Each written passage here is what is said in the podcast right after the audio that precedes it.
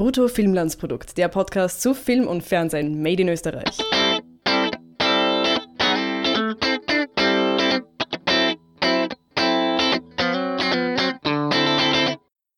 Hallo und herzlich willkommen zu einer besonderen Folge vom Brutto Filmlandsprodukt. Mein Name ist Harry List, mit mir hier wieder die Birgit Jetschko. Hallo. Letzte Woche warst du ja, war es letzte Woche oder vorletzte Woche? Vorletzte Woche Vorletzte war Woche warst du krank. Ja. Und da wollten wir eigentlich den Film von heute besprechen. Ja. Das haben wir jetzt verschoben. Für diejenigen, die jetzt irgendwie vielleicht keine Ahnung haben, was das für ein Film ist und einfach auf Verdacht mal reingehört haben, möchte ich gleich vorneweg sagen, wir werden den Film einfach komplett besprechen. Sollte euch, weil wir, weil wir nicht davon ausgehen, dass ihn überhaupt besonders viele von euch gesehen haben. Falls ihr den Film unbedingt vorher sehen wollt, dann dreht jetzt ab. Ihr findet den Film Frühling auf dem Eis auf Limit. Ihr findet ihn in einer mäßigen Qualität auf YouTube. Und ich glaube, das war's. DVD gibt es, soweit ich weiß, keine. Also es sind die Möglichkeiten beschränkt. Ähm, Schaut ihn euch an und dann kommt es wieder. Für alle anderen, die sich jetzt noch denken, ich möchte noch ein bisschen mehr wissen, bevor ich abdrehe. Wir haben diesen wunderbaren Film uns aus mehreren Gründen angesehen. Unter anderem war der in einem Programm des Filmarchivs zu Ehren des Autors Johannes Mario Simmel, der äh, unter anderem Drehbücher geschrieben hat äh, und dessen, Film, dessen Bücher auch selber verfilmt wurden. Und Frühling auf dem Eis war sein erstes Drehbuch. Und wir haben uns den angeschaut, so als Winterklassiker. Das läuft jetzt hier als Winterklassiker. und äh, ja, damit ihr alle auf dem gleichen Stand seid, worum es in dem Film geht, Birgit, fass mal kurz zusammen und natürlich äh, musst du jetzt keine Rücksicht nehmen auf irgendwas zu verraten. Ja, vielleicht erzähle ich euch sogar das Ende. Mal schauen. Ähm, also es geht, ähm, grundsätzlich ist es eine Geschichte über Eisläufer, beziehungsweise ähm, Eiskunstläufer, die Revue inszenieren und es gibt halt eine Revue in, in Wien, also ich nehme mal an, dass es in Wien angesiedelt ist, ich glaube, es wurde nicht ex- explizit gesagt. Ähm, aber jedenfalls gibt es eben die eine große und den einen großen Platz, wo das inszeniert wird. Und ähm, da ist Alida Gordon der Star und äh, ihr Mann finanziert aber die Show. Und deswegen ist es immer so die Frage, ob sie wirklich als, als ähm, Star dort so richtig ist, ob sie wirklich die talentierteste ist. Und ähm, sie hat halt die Angewohnheit, Leute, die irgendwie ihr die Show stehlen, aus der Revue rauszuschmeißen. Und das ist schon einigen passiert und jetzt halt auch der Eva. Und ähm, nachdem die quasi rausgeschmissen worden ist, äh, kriegt man halt mit, dass die ehemaligen Show Showläufer dieser Revue sich zusammengeschlossen haben und eine eigene Revue auf die Beine stellen wollen. Aber sie sind halt finanziell nicht so gut dargestellt. Sie haben auch nicht die Möglichkeit, wirklich zu, zu tanzen, weil es eben nur diesen einen Platz gibt. Und ähm, da mischt sich dann auch noch so ein Reporter ein, der was für die Alida übrig hat, aber auch von der Eva fasziniert ist, weil sie so gut tanzt, weil sie jetzt mal üben und ähm, dann entwickelt sich das so zu einem ähm, Kampf David gegen Goliath und, und die ähm, jungen Leute wollen halt das irgendwie auf die Beine stellen. Zuerst versuchen sie es auf einem ähm, Schlossteich, dass sie quasi ohne irgendeinen Schnickschnack nur das äh, rohe Talent äh, das zeigen soll. Das funktioniert nicht ganz, was dann zum Regnen anfängt und dann durch so eine Klausel im Vertrag von den Gordons haben sie doch die Möglichkeit, auf diesem Platz zu zeigen, was sie können, auch mit Kostümen und allem drumrum, drumrum und ähm, zeigen dann halt, was man auf dem Eis wirklich alles zeigen kann, weil die Revue von der Gordon nicht so schön und spektakulär war wie ihre. Und die Gordons lassen sich das aber nicht gefallen und wollen das noch Ja, sabotieren. ja, sie sabotieren. Also zu, zuerst mal sabotieren sie, dass sie überhaupt mal eine Review auf die Beine stellen können. Von wegen, ja, wir sagen den Investoren, nein, äh, die können das gar nicht, die sind jung und haben keine Ahnung. Und dann äh, schicken sie sogar einen Verbündeten während der Premiere rein, der irgendwie ähm, technisch das sabotieren soll. Aber es funktioniert aber nicht. alles wird gut. Alles wird gut. Das es, Gute siegt. Ja. Und es ist ein wunderbarer, quietschbunter, sehr musikalischer Film, Ja. der hart am Musical vorbeischrammt. Es wird auch gesungen, äh, nicht nur äh, Eiskunst getanzt. Und ähm, das Ganze in Farbe. Ja. Wir reden von 1951, angeblich der zweite österreichische Farbfilm. Und das lustige und Anführungszeichen kleine Trivia dazu, der Regisseur Georg Jacobi hat einen den ersten österreichischen Farbfilm auch gemacht, der hieß, warte, Entschuldigung, das Kind, Kind auf der Donau. das Kind auf der Donau. Ja. Ähm, und hat fast die idente Handlung, nur dass es eben um, im Sommer spielt und ein, um eine Theater Gruppe geht und nicht um eine Eiskunstlauftruppe. Und äh, ansonsten, ja, ist sehr, sehr viel ähnlich, was ich so herausgelesen habe. Den anderen habe ich jetzt nicht gesehen. Das war jetzt auch eher ein purer Zufall, dass wir uns den angeschaut haben. Ich wollte mir eigentlich ähm, einfach auch, weil ich gern eben Filme aus den 50ern und 60ern schaue, aus, dieser, aus dieser Retrospektive äh, mehr anschauen, habe es aber dann halt leider nicht äh, zeitlich nicht mehr geschafft. Mhm. Nein, du hast auch einen zweiten Film ja, gesehen, weil ja, du ähm, Liebe, die den Kopf verliert, vom selben Autoren quasi, also Drehbuchautoren. Ähm, was ein bisschen ein anderes Genre war. Also erstens mal schwarz-weiß, zweitens ein bisschen so ein Krimi angelehnt, aber es war auch, ähm, also es ging um einen ähm, Heiratsschwindler, der ähm, betrogen von seiner Frau kein Geld mehr hat und, und total im Boden zerstört ist und dann merkt aber, hm, ich habe einen Schlag bei den Frauen, vielleicht kann ich das für mich ausnutzen. Und so aus dieser ein bisschen kleine Rache-Gedanken gegen Frauen dann quasi die, aber auf eine nette Art und Weise irgendwie ausnimmt. Und es ist eine charmante Gaunerkomödie ein bisschen. Im Endeffekt äh, kommt er dann doch in den Knast und ist ganz froh drüber, weil ihm das so viel Stress ist, die allen äh, immer ähm, quasi Komplimente zu machen und sie immer in, in positiven Gefühlen zu halten, sagen wir mal so. Den, den fand, hat mich mehr äh, erwischt vom Genre her, weil ich bin jetzt nicht so der Musical und, und Tanz und Zuckersüch und Klischee bunt und ja, das ist eher nicht meins. Deswegen wollte ich auch wegen, weil ich ja immer auch auf die Autoren schaue, schauen, okay, schaue ich mal was an, was eher meinem Geschmack auch entspricht, um zu schauen, ob ich ob es am Genre liegt oder am Autoren. Aber du wusstest ja nicht wirklich, was dich erwartet, nein, weil ich nein. dich ja quasi dazu, dazu überredet habe, das einfach mal zu machen. Ähm, okay, also wenn ihr jetzt sagt, hm, interessiert mich überhaupt nicht, dann okay, baba. Falls ihr aber auch noch zusätzlich an österreichische Sportgeschichte interessiert seid, falls ihr an äh, ja, einfach ein bisschen österreichische Filmgeschichte interessiert seid, dann bleibt jetzt dran, weil das werden wir alles noch äh, streifen. Mhm. Wie passt der österreichische Sport dazu? Die Hauptdarstellerin dieses Films, eine gewisse Eva Pavlik, war Vize-Olympiasiegerin im Eiskunstlauf. Mhm. Und dieser Film, der jetzt diese relativ, und ich meine, wenn ihr euch jetzt noch erinnert an vor fünf Minuten, als du die Handlung erzählt hast, äh, das ist jetzt ja nichts, was wir nicht schon vielleicht dutzende Male gesehen hätten. Ja. Es ist eine 50er Jahre wie hast du im Vorgespräch so schön gesagt, Sonntagnachmittag Wohlfühlkomödie? Ja, ja. Wobei Absolut. Es, es hat auch ein bisschen was von diesen jetzigen oder 60er, also ich weiß nicht, Disney macht das jetzt sehr viel und in den 60ern in Amerika gab es das auch, diese Tino-Komödien, Komödien, wo Mhm. irgendwie junge Leute sich zusammentun müssen, um dann doch irgendwas auf die Beine zu stellen, aber Genau. eigentlich sind alle gegen sie, aber wenn sie nur zusammenhalten, funktioniert das. Das ist irgendwie so, eine Formel, die ganz gut funktioniert. Und ich, in der Vorbereitung habe ich auch gelesen, die Kritiken um 1951, die auch gemeint haben, ja, die Story ist so nicht so gut, aber hey, die Eiskunstläufer äh, auf dem Eis sind Und- das, was es wirklich bringt. was man, was man bedenken muss, äh, Eiskunstlauf-Revuen sind ja, und ich meine, es gibt ja Revuen heute noch. Ich, jetzt gerade hängen äh, in Wien Plakate für Appassionata. Das ist genau das Gleiche, nur halt mit Pferden noch zusätzlich. und aber schaut euch mal auf YouTube solche Videos an, falls ihr sowas noch nie gesehen habt. Das ist Performance, da ist ähm, eventuell ähm, eine, eine, eine rudimentäre Geschichte drin, da, ist, da, da, da sind halt Akrobatik, manchmal sind auch noch Gesangseinlagen und so weiter. Cirque du Soleil, nichts anderes. Ja, eine, eine, auch rudimentäre Geschichte und es gibt Dutzende andere. Holiday on Ice, das es damals schon gab, großes Konkurrenzunternehmen, gibt es ja heute auch noch, hat dann die Wiener Eisrevue in den Anfang der 1970er übernommen. Und das war dann das Ende der Wiener Eisrevue.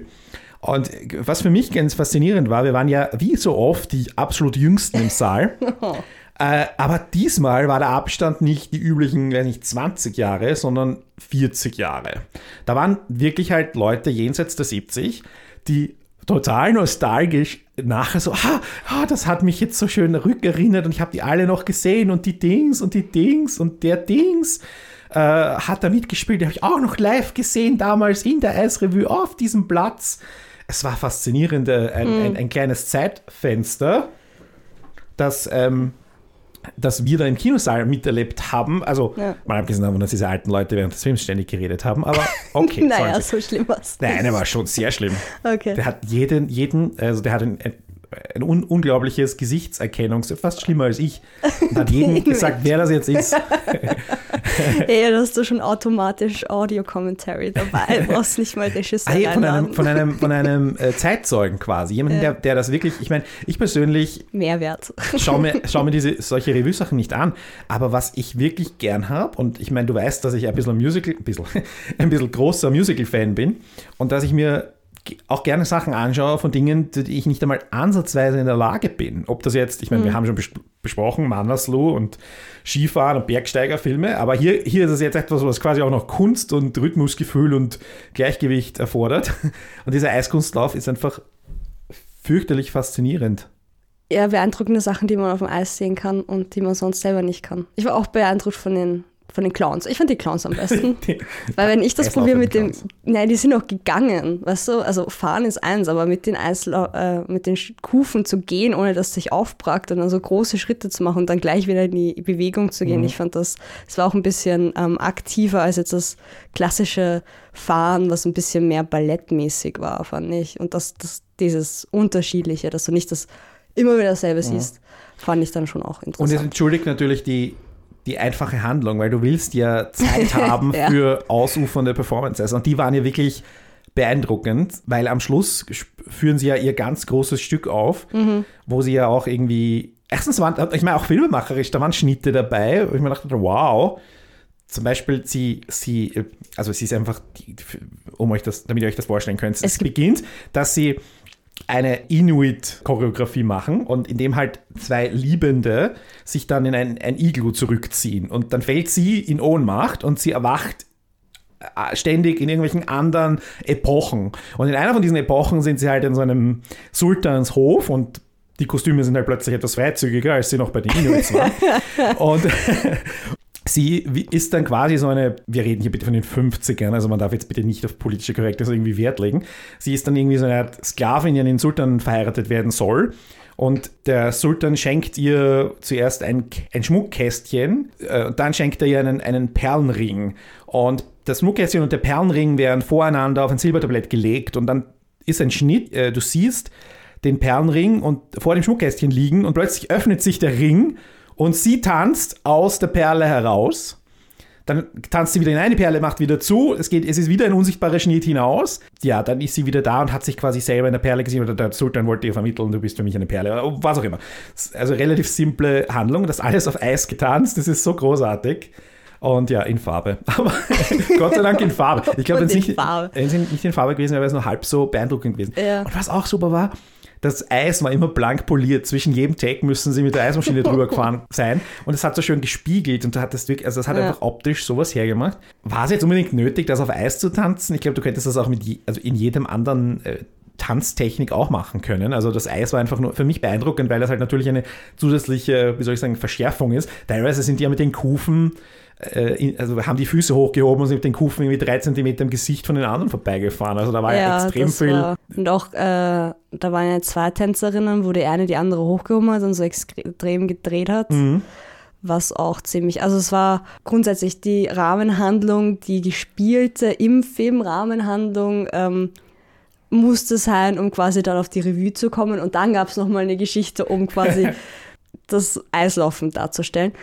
Ich dachte mir zwischendurch so, also erstens hat mich sehr an Märchen erinnert, dass so quasi verschiedene Stücke, die es- sie so im Repertoire haben, aneinandergereiht haben und dann halt diesen klassischen, oh, sie schläft und sieht sich immer in derselben Figur, was wir auch bei den äh, Stummfilmen öfters mitbekommen Ja, haben, ja. 2030er, das ist so klassische Trick, um mehrere Geschichten in eine zu packen. Das, also es gibt, gibt, gibt so einen doppelten Boden, nur um zu zeigen, wie toll sie nicht Eislaufen können, was aber trotzdem irgendwie funktioniert. Also jeder weiß, warum du reingehst. Du gehst damit rein, um jemanden Eislaufen zu sehen ähm, und alles drumherum, ge- das drum, rumgespinnte ist dann halt, ähm, um es noch irgendwie logisch zu machen. Aber es muss nicht vollkommen logisch natürlich dann sein, wenn du es vorher weißt. Der Film, der Film war ja natürlich nicht, also unabhängig im Sinne von, es war ein Werbefilm auch. Diese Wiener Eisrevue ist durch Europa getourt, war super, relativ erfolgreich und hat, keine Ahnung, 250, 300 Termine im Jahr und in ihrer Sommerpause haben sie diesen Film äh, nochmal auf die Beine gestellt und dadurch natürlich viel mehr Menschen erreicht. Ja, und das ist natürlich auch etwas, was mitzählt. Du, du machst etwas, um etwas zu vermarkten, was jetzt auch kein, also nichts Neues ist und heute noch genauso gibt. Also und ist auch völlig legitim. Ich fand das sehr interessant, dass, dass, ich dann im Nachhinein das drüber gelesen habe. Das macht ja dann noch mehr Sinn. Und dann dachte ich mir auch wirklich, dass diese einzelnen Abschnitte quasi zusammengewoben sind, um quasi so Trailer-mäßig herzuzeigen, was es an. Ich weiß ja nicht, ob es da bestimmte Stücke gibt, die man normalerweise inszeniert, weil das mit dem Sultan hat ein bisschen was von Sherazade.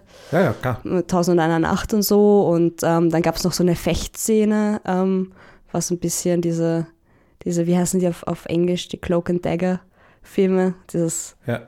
meine ich, ein bisschen Musketiere, ein bisschen noch was anderes hatte. Und ich weiß nicht, ob es da klassisches Material gibt, das man so inszeniert, aber es hat ein bisschen was davon, dass man quasi sagt, okay, wir haben dieses Stück, wir haben dieses Stück und dieses Stück im, im, im Angebot. Das könnt ihr euch dann anschauen, wenn ihr aus dem Film draußen seid und wenn wir wieder ähm, das Herz ja, zeigen. Und, und, das, das ist ja etwas, dass sie sehr auch dem Publikum dann. Abwechslung bieten. Also, ja. dass sie sagen, innerhalb eines Abends, wo du dort sitzt und isst und trinkst, wahrscheinlich auch noch, äh, erlebst du eine, eine Show und diese Show ist halt eben äh, ja, ist eben nicht nur eine Location. Und ich glaube, hm. also diese Revues sind, glaube ich, generell einfach so, dass, dass sie eben diese Stücke durchgehen. Es hat ein bisschen was von Schulball, oder?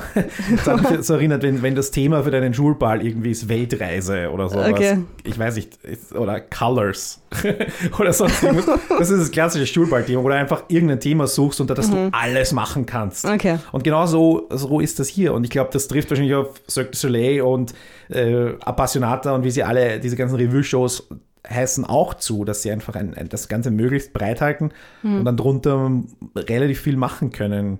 Weil sie werden jetzt nicht irgendwie, keine Ahnung, etwas sehr Spezifisches machen. Kohlebergbau oder sowas, wo dann irgendwie die Limitation gegeben ist, ja. was, wie dein, deine Kostüme ausschauen. Ja. Da, du hast also diese, diese Revue und diese Revue hat sich gespeist aus einer Eislauf, Eiskunstlauf-Tradition. Und ähm, da war jetzt also diese Vize-Olympiasiegerin und dann habe ich mal kurz nachgeschaut, wie erfolgreich Österreich eigentlich verdammt nochmal war im Eiskunstlauf und habe festgestellt, dass zwischen 1906, wo Eiskunstlauf olympisch wurde, und 1972, wo der letzte, die letzte österreichische Olympiamedaille gewonnen wurde, Gold übrigens, äh, Österreich unfassbar erfolgreich war und nach 1972 war es vorbei. Hm. Auch Weltmeisterschaften, natürlich ziemlich viel vor dem Zweiten Weltkrieg, aber auch danach immer noch eine Top-Nation. Im, im, äh, und auch, auch Weltmeisterschaften gab es dann in den 80er Jahren noch zwei Bronzemedaillen. Das war so quasi die letzte erfolgreiche Eiskunstläuferin. Und es ist irgendwie vorbei und Österreich ist eine Weltmacht und im ewigen WM-Medaillenspiegel ist Österreich noch auf Platz 3. Hm. Also bis zum nächsten Jahr wird Kanada eine Medaille mehr machen und dann werden sie uns überholen. Aber äh, das ist ein Wahnsinn, wie erfolgreich Österreich war. Ich habe mir das rausgesucht. Eben jetzt kommt kurz die Sportgeschichte, die mich so fasziniert hat. Ähm, genau, von 19, äh, 1908, Entschuldigung, habe ich 1906 gesagt, wurde 1908, bis 1972 siebenmal Gold und 13 weitere Olympiamedaillen, eben einmal Silber durch Eva Pavlik, die Hauptdarstellerin von Frühling ähm, auf dem Eis, 1948 in St. Moritz war das. Und bei Weltmeisterschaften 54 Titel, also Männer einzeln, Frauen einzeln und Paarlauf. Und, weiter, und insgesamt 116 Medaillen bis inklusive 1981. Also ein absoluter, äh, Österreich eine absolute Eiskunstlauf-Weltmacht. Es gab, ich meine natürlich die Sowjetunion bis Russland heute noch, dann kamen die asiatischen Länder auf, die USA waren immer ziemlich gut, Deutschland war ziemlich gut, vor allem in der DDR. Mhm. Seit die DDR nicht mehr gibt, ist Deutschland im Eiskunstlauf auch nicht mehr so gut. Aber das ist faszinierend. Da gibt es eine, einen Abschnitt in der österreichischen Sportgeschichte, der an mir völlig vorbeigegangen ist. Und ich muss halt sagen, ich schaue halt, keine Ahnung, wenn Olympische Spiele sind oder so. Und es, ich meine, wir haben ein österreichisches Paar, das eben halbwegs konkurrenzfähig ist, indem sie halt, das heißt, sie wären 17. oder so. aber, aber, sie sind immerhin dabei unter ja, ja. Nicht, 30 Paaren oder sowas. Und ähm, ich kann mich auch gut erinnern, ich habe vor, ähm, vor zwei Jahren oder so, glaube ich, vor den letzten Olympischen Spielen, ähm, irgendwie ein Crowdfunding von ihnen mitbekommen, wo sie gesagt haben, wir brauchen 5000 Euro, damit wir irgendwie drei Tage mit absoluten super einem anderen Paar und einem super Trainer trainieren können oder sowas. Und ich meine, die sind zwar beide Heeressportler, aber irgendwie es mangelt an irgendwie ein paar tausend Euro, ja, hm. dass die ein gescheites Trainingslager machen können oder was auch immer. Und da bin ich halt jetzt dann eben beim Bogen zur Filmförderung. Ne? Wie viel, wie, wie viel, mit wie wenig Geld man wie viel man eigentlich erreichen kann und im Sport speziell. Und dass da auch irgendwie quasi eine Kultur verloren gegangen ist mit der, also nicht nur, weil es die Wiener Eisrevue nicht mehr gibt und halt Holiday, Holiday on Ice dieses riesen äh, Firmen-Imperium geworden ist, das halt auf der ganzen Welt mit 20 mhm. Shows unterwegs ist, so wie das Cirque du Soleil. Aber eben, dass da auch eine ganze Sportkultur des Landes verloren gegangen ist. Und dieser Film ist der erste von insgesamt siebeneinhalb äh, Filmen mit der Wiener Eisrevue. Also da gibt es tatsächlich auch nochmal einen, einen, eine Wechselbeziehung mit der Filmgeschichte. Und ähm, Franz Antl hat, hat Regie geführt bei zwei von denen zum Beispiel. Also das sind jetzt auch nicht dann irgendwelche Filme, die unter ferner liefen, irgendwie produziert wurden, ja, sondern und das ist total faszinierend für mich. Und ähm, gut, ich meine, ich weiß es nicht, muss man sich Sportgeschichte halt interessieren, aber ist ja wurscht. Das war jetzt ein kurzer Ausflug. Ähm, ja, und 1970, 1972 letzte Medaille und 1970 hat die Wiener Eisrevue zugemacht, unter mhm. anderem, also zugemacht und, und hat sich äh, schwer defizitär an Holiday on Ice verkauft, die das dann auch bereut haben. Warum haben sie zugemacht? Weil es keinen Nachwuchs gab. Also es war schon quasi der Untergang, also man, man konnte das quasi schon sehen in den Olympiamedaillen, die immer mhm. weniger wurden und 1972 hat dann eben noch. Aber all diese Olympiasieger und Weltmeister haben für diese Eisrevuen danach gearbeitet, was ja irgendwie auch logisch ist, mhm. dass du deinen Job kriegst ähm, als, als, als mit dem, was du dein Leben lang trainiert hast, um Medaillen oder ja. äh, zu gewinnen. Was auch toll ist, dass es da eben quasi eine, eine, einen zusätzlichen äh, Berufszweig gab, quasi einen künstlerischen Berufszweig für Sportler. Und ja. Äh, aber genug vom Sport, genug von den Athletinnen, die ähm, ja heute keinen Nachwuchs mehr haben. Aber äh, zurück zum Autor, möchtest du was über Johannes Mario Simmel erzählen? Um, was der ähm, sonst noch so gemacht hat? Ja, also ganz interessanter Charakter. Ich weiß nicht, ich habe jetzt nicht vollkommen ganzen Biografien von ihm gelesen, aber was ich so mitbekommen habe, hat er als äh, Journalist auch angefangen und ähm, hat ein paar Bücher vorher geschrieben gehabt. Das war eher so Nachkriegs Kriegsliteratur, also über Menschen, die quasi nach dem Krieg schauen müssen, wie sie miteinander wieder zurechtkommen. Dann gab es noch zwei Kriminalromane und dann hat er schon mal mit Drehbüchern angefangen. Jetzt weiß ich nicht genau, er hat halt für ähm, die illustrierte Quickfee gearbeitet. Die haben auch rum, äh, ja genau, die hatten auch ähm, so ich weiß nicht, ob man das noch kennt, wahrscheinlich unsere Zuschauer, äh, Zuhörer schon, manche vielleicht nicht, ähm, so Serienromane gibt. Also wenn du quasi serialisierte Romane hast, die, die in den Heften vorkommt, kommt so ein Abschnitt und dann nächste Woche wieder ja. ein Abschnitt und so weiter. Und ähm, da hat er auch dafür geschrieben. Ähm, berühmteste Reihe war. Das da, wird heute überhaupt nicht mehr gemacht. Ich kann mich erinnern, glaube ich, dass die heute den, ja, die. den Alchemisten, glaube ich, abgedruckt hat als Fortsetzungsgeschichte. Jeden Tag so fünf Absätze oder so. Ich kann mich nicht erinnern, ob sie das ganze Buch durchgezogen haben, aber. Ich weiß, dass bei der ganzen Woche gab es mal einzelne Kapitel, aber ich, ich habe das nie gelesen, dass ich sagen könnte, ob das eine abgeschlossene Geschichte war oder ob es nur so ein erstes Kapitel, ja. damit man mal dann das Buch liest, war. Aber ja, also das ist eher. Gibt es ähm, das heute noch? Ich weiß nicht. Überhaupt nicht mehr, glaube ich. nannte man Groschenromane, so viel ich mich erinnere, wo es wirklich so die Heften waren, wo du die Heften weitergelesen hast. Ich habe das selber nie, nie so mitbekommen, aber ja, und die wurden dann halt auch gesammelt als ganze Bücher dann rausgebracht. Mhm. Und dann gibt es dann so Sachen wie, es muss nicht immer Kaviar sein, wo so mein Spion. Traumtitel. Traumtitel. ich habe das Beste ist auch, hast, hast, du, hast du da noch weiter reingelesen, was ist ein Spion wider Willen, der ähm, sich aus Situationen rauskocht Traum. und sowas hat er halt dann für die, also neben seiner journalistischen Tätigkeit auch geschrieben und ja, was man halt so, so mitbekommen hat von den Kritikern eher als, als Trivi Trivialliteratur bezeichnet jetzt seine ja. Romane, ähm, aber doch relativ erfolgreich und immer ein bisschen mit dieser ähm, positiven Einstellung, dass man zusammenarbeitet, man was Gutes erreichen kann, gut gegen böse und ähm, eine andere Ausweg zu finden und sich vielleicht dagegen wehren, Sp Spion zu sein und lieber so viele Leute wie möglich retten, unabhängig von mhm. welchem äh, Land man diesmal unter, unter Vertrag steht, weil ich das so oberflächlich mal richtig erkannt habe. Er selber hat ja ähm, auch für die US-Armee gearbeitet in der, mhm. in der ähm, Nachkriegszeit als Übersetzer. Mhm. Und er hat ja auch, also er selber war, ähm, also sein Vater ist geflohen, sein Vater war jüdischer Abstammung und ist nach England geflohen mhm. und er ist halt auch in England teilweise aufgewachsen. Ja, und, und hat einen Filmhintergrund, weil seine Mutter war Angestellte bei der Wien Film, also die gibt es heute auch nicht mehr, aber die damals relevante Produktionsfirma. Und ähm, aber nicht irgendwie, also nicht künstlerisch, glaube ich, einfach nur eben. Ja, also ich habe mich auch gewundert, inwiefern er dann zum Drehbuch gekommen ist, weil eben den Film, den ich mir noch zu sich angeschaut gehabt habe, ähm, Liebe, die den Kopf verliert, war auch so ein Fortsetzung, Fortsetzungsroman. Aber nicht von ihm, aus derselben Illustrierten. Mhm. Und dann fragt man sich so, hm, also dass das quasi so ein eigenes Netzwerk, Netzwerk von Autoren war, weil ähm, das hat er auch mit ähm, Emil Uri. ja, genau, zusammengeschrieben. Und der war halt dann auch äh, hauptsächlich so Co-Autor, Dramaturg, der halt oft mit, mit einem zweiten und auch häufig eben mit Simmel zusammen Bücher, also Drehbücher geschrieben hat. Und das waren anscheinend auch öfters Adaptionen. Ich weiß nicht, wie viele Original, äh, Originaldrehbücher das waren. Und ähm, dann sieht man so die ganze Maschinerie dahinter. Quasi, du hast diese Zeitschrift, die haben ihre eigenen Reihen, die irgendwie unterhalten sind und dann machst du noch Filme davon. Von diesen, ähm, es muss nicht die Macavia sein, gab es, glaube ich, auch zwei Verfilmungen.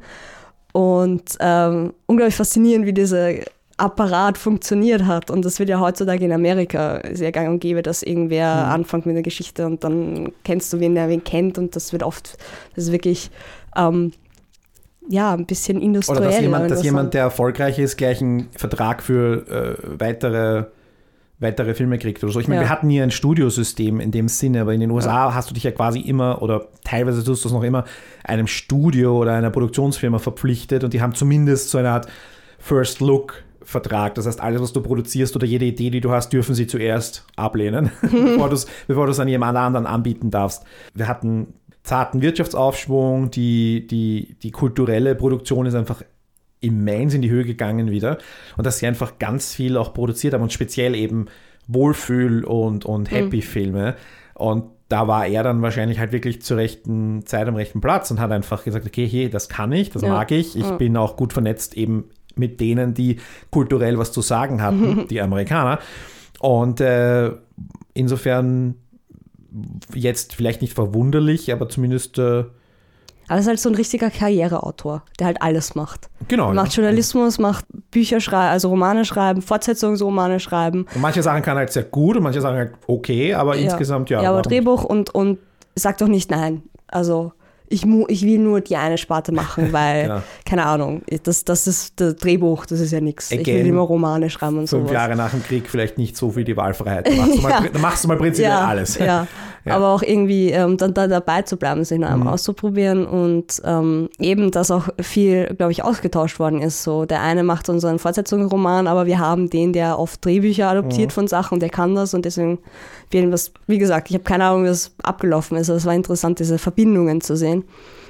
Und auch, ähm, dass eben ich bin eigentlich nur drauf gekommen, weil auf dem Filmplakat, das ich dann bei der Recherche mitbekommen habe von es, äh, Liebe, Liebe den Kopf verliert, oben stand ähm, nach dem erfolgreichen Quick-Roman. Und so, ah, okay, ich verstehe die Verbindung, ich verstehe. Ja, Und Quick kennt heute auch keiner mehr, wenn das überhaupt noch existiert, die Zeitung, glaube ich. 92 eingestellt worden. Ja. Man kann jetzt hier, und das ist also auch äh, wieder der filmhistorische Aspekt, man kann jetzt hier quasi von Filmindustrie auch reden. Das, was wir in, Mhm. Ja. in, den- in den USA so einfach so oftmals kritisieren, aber das ist halt österreichische Filmgeschichte. Das ist halt sehr viel produziert worden, was quasi auch vielleicht zum Vergessen ist und vielleicht ist Frühling auf dem Eis jetzt halt purer Zufall, dass wir den besprechen und wir hätten jetzt auch in Ja. jeden anderen Simmelfilm hineingehen können und hätten dann den besprochen. Ja. Aber äh, ja, irgendwie dann halt auch schön, dass wir das sehen können. Vielen Dank ans Filmarchiv dafür, dass sie das eben diese Retrospektive gemacht haben.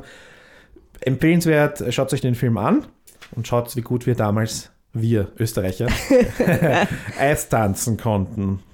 Also, wenn ihr auf Musicals, auf Tanzfilme, auf ein bisschen Kitsch äh, steht, wenn euch diese Art von Geschichte, die ihr jetzt wahrscheinlich schon dutzende Mal gesehen habt, aber trotzdem noch nicht so langweilig ist, das Ganze gepfeffert mit einer Prise Sport und Filmgeschichte. Und dann, Märchen. Und Märchen. und äh, ja, die Choreografien sind wirklich gut. Also, das ist schon beeindruckend. Äh, dann schaut euch Frühling auf dem Eis an oder die anderen sieben Revue-Filme, Eisrevue-Filme. Und ähm, ja, Flimit, YouTube gibt es den Film zum Anschauen. Und ähm, wir sind auch zu erreichbar, falls ihr Lust habt und sagt, ihr möchtet uns irgendwas mitteilen über die, wie toll ihr Eislauf, Eiskunstlauf heute noch findet. Oder irgendwas Filmgeschichtliches, was euch eingefallen ist dazu. Ja, Sport oder Filmgeschichte. Ich bin offen für alles.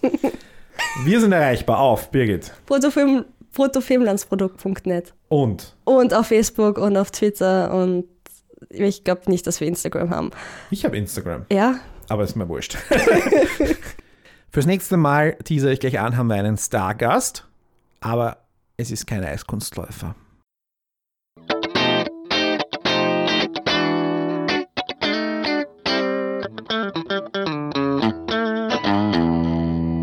bruttofilmlandsprodukt.net